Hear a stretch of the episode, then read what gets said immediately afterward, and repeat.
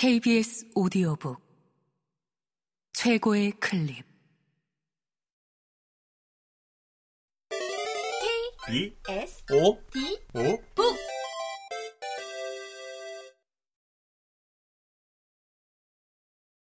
파라다이스 빔을 만나는 시간. 권지의 지음. 성우 조경아 황원종 읽음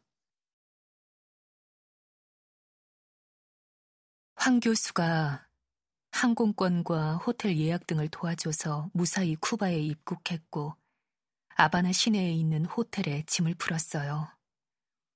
아무런 정보 없이 급히 떠난 건 그곳에 황 교수가 없었다면 엄두도 못 낼 일이었죠. 하지만 그는 몹시도 바빠 보였어요. 당신도 알다시피 황 교수는 그동안 해외 여러 국가에 파견되어 한국어를 가르치는 일을 했었잖아요. 이제 그 일을 그만두고 사업을 시작했다고 하더군요. 휴대폰을 두 개나 들고 있었는데 시가 냄새 가득한 호텔 카페에서 커피를 마시는 동안 벨이나 알람이 자주 울렸어요.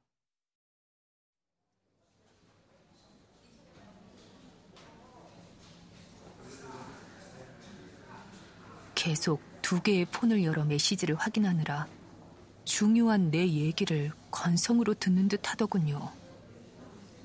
그래서 메모지를 꺼내 보여주며 유품 얘기를 꺼냈어요. 소피아 곤잘레스. 옆에 적힌 이 숫자는 전화번호인 것 같은데 제가 스페인어는 전혀 못해서 스페인어 발음으로는 곤살레스입니다. 쿠바에 아주 많은 성씨입니다. 우리나라 김이박처럼요. 어, 그러니까 소피아 곤살레스에게 민수가 전해달라고 남긴 유품이 있다. 혹시 황 교수님은 남편에게서 들어서 아는 게 없으신가요? 강민수 그 친구 입이야 워낙 무거운 거 아시잖아요. 걔 그래서 깜빵 갔던 놈이고요. 어, 유품이 뭔데요? 그게 저도 몰라요. 뭐가 들었는지 나무 상자가 열리지 않아요. 그건 어디 있어요? 룸에요. 나는 이 바쁜 남자가 당장 룸에 올라가서 그걸 열어보자고 할까봐 사실 겁이 났어요. 나도 모르는 무엇이, 원하지 않는 무엇이 툭 튀어나올까봐 그 상자가 판도라의 상자처럼 두려웠거든요. 열 수만 있다면 그가 아닌 내가 먼저 살짝 열어보고 싶었거든요. 그 상자야 나중 문제고 주인을 우선 찾아봐야 할 것 같아서요. 사실 주인을 찾아서 만나고 싶은 마음이 썩 내키지도 않았지만요. 아, 그래요? 그러죠 뭐. 이 전화번호로 당장 전화해보죠. 그는 말릴 새도 없이 메모지를 보고 전화를 걸었어요. 가슴이 뛰어서 얼음이 든 차가운 모히또 한 모금을 급히 마셨어요. 전화를 연거푸 했지만 안 받는 것 같더군요. 이거 집 전화인데 휴대폰 번호는 없어요? 내가 고개를 흔들자 그는 장난기 어린 묘한 웃음을 머금는 듯 하더니 농담처럼 말했어요. 숨겨둔 애인 같은데요. 갑자기 달콤했던 모히또의 취기가 얼굴로 훅 올라왔어요. 얼굴이 빨개진 나를 보며 그가 다시 정색하듯 말했어요. 에이, 농담입니다. 민수 그 자식 그럴 위인도 못 돼요. 두 분 금술이 오죽 좋았습니까? 아마 불쌍한 쿠바 할머니에게 유로 하나 몇 푼 넣어 보냈을 겁니다. 아, 가만히 있자. 지난번에 쿠바 왔을 때 가사주인 할머니들 이름이 뭐였더라? 아무튼 그건 제가 알아보겠습니다. 신경 쓰지 마시고 오셨으니 이곳을 즐기셔야죠. 여기 제가 일정표를 좀 출력해 왔어요. 그가 건네준 일정표를 살펴보고 있는데 그의 휴대폰이 울리더군요.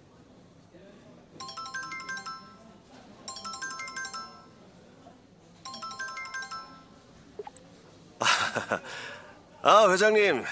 아유, 죄송합니다. 제가 지금 좀 바빠서요. 여부가 있겠습니까? 이따 저녁에 뵙겠습니다. 아, 그 일은 호세에게 다시 확인해 보겠습니다. 예. 잠깐 내 눈치를 보더니 간단히 통화를 마친 그가 아바나 구시가지를 잠시 안내해 주겠다고 했어요. 호텔 밖은 뜨겁고 강렬한 열대의 태양이 내리쬐었지만 관광객들로 가득했어요. 아바나의 명동이라는 여행자의 거리, 오비스포 거리가 호텔 근처였거든요. 거리 입구, 해밍웨이가 늘 들렀다는 술집인 라 플로리디타를 지나 기념품 가게가 늘어선 골목과 살사 리듬이 넘치는 카페와 식당들을 지나쳤어요. 거리 끝에 아르마스 광장이나 대성당 같은 유적을 둘러보고 나서야 아바나의 중심이라 할 수 있는 중앙공원의 벤치에 겨우 앉을 수 있었어요. 속성반의 요점 정리를 하듯 관광지도에 표시를 하며 황 교수의 빠른 걸음을 쫓아 둘러보았던 게 한 시간 남짓 흘렀더군요.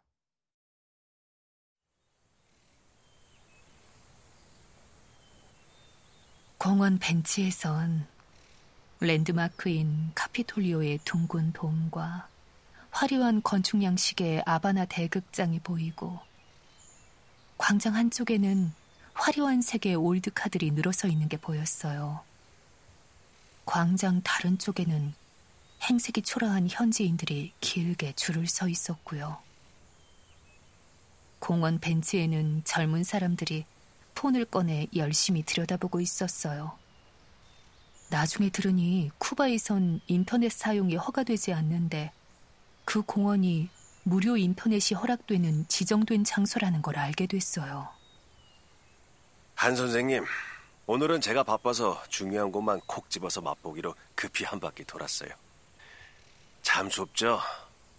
아유, 아 그래도 더워서 힘드신가 보네. 중요한 건 여기 올드 아바나에 다 있어요. 앞으로 차분하게 둘러보시고 주변을 좀 더 넓혀서 돌아보셔도 되고요. 이름 모르는 거대한 나무 그늘에서 생수로 목을 축이고 목덜미에 흐르는 땀을 닦으며 좀 쉬니 시원해지더군요.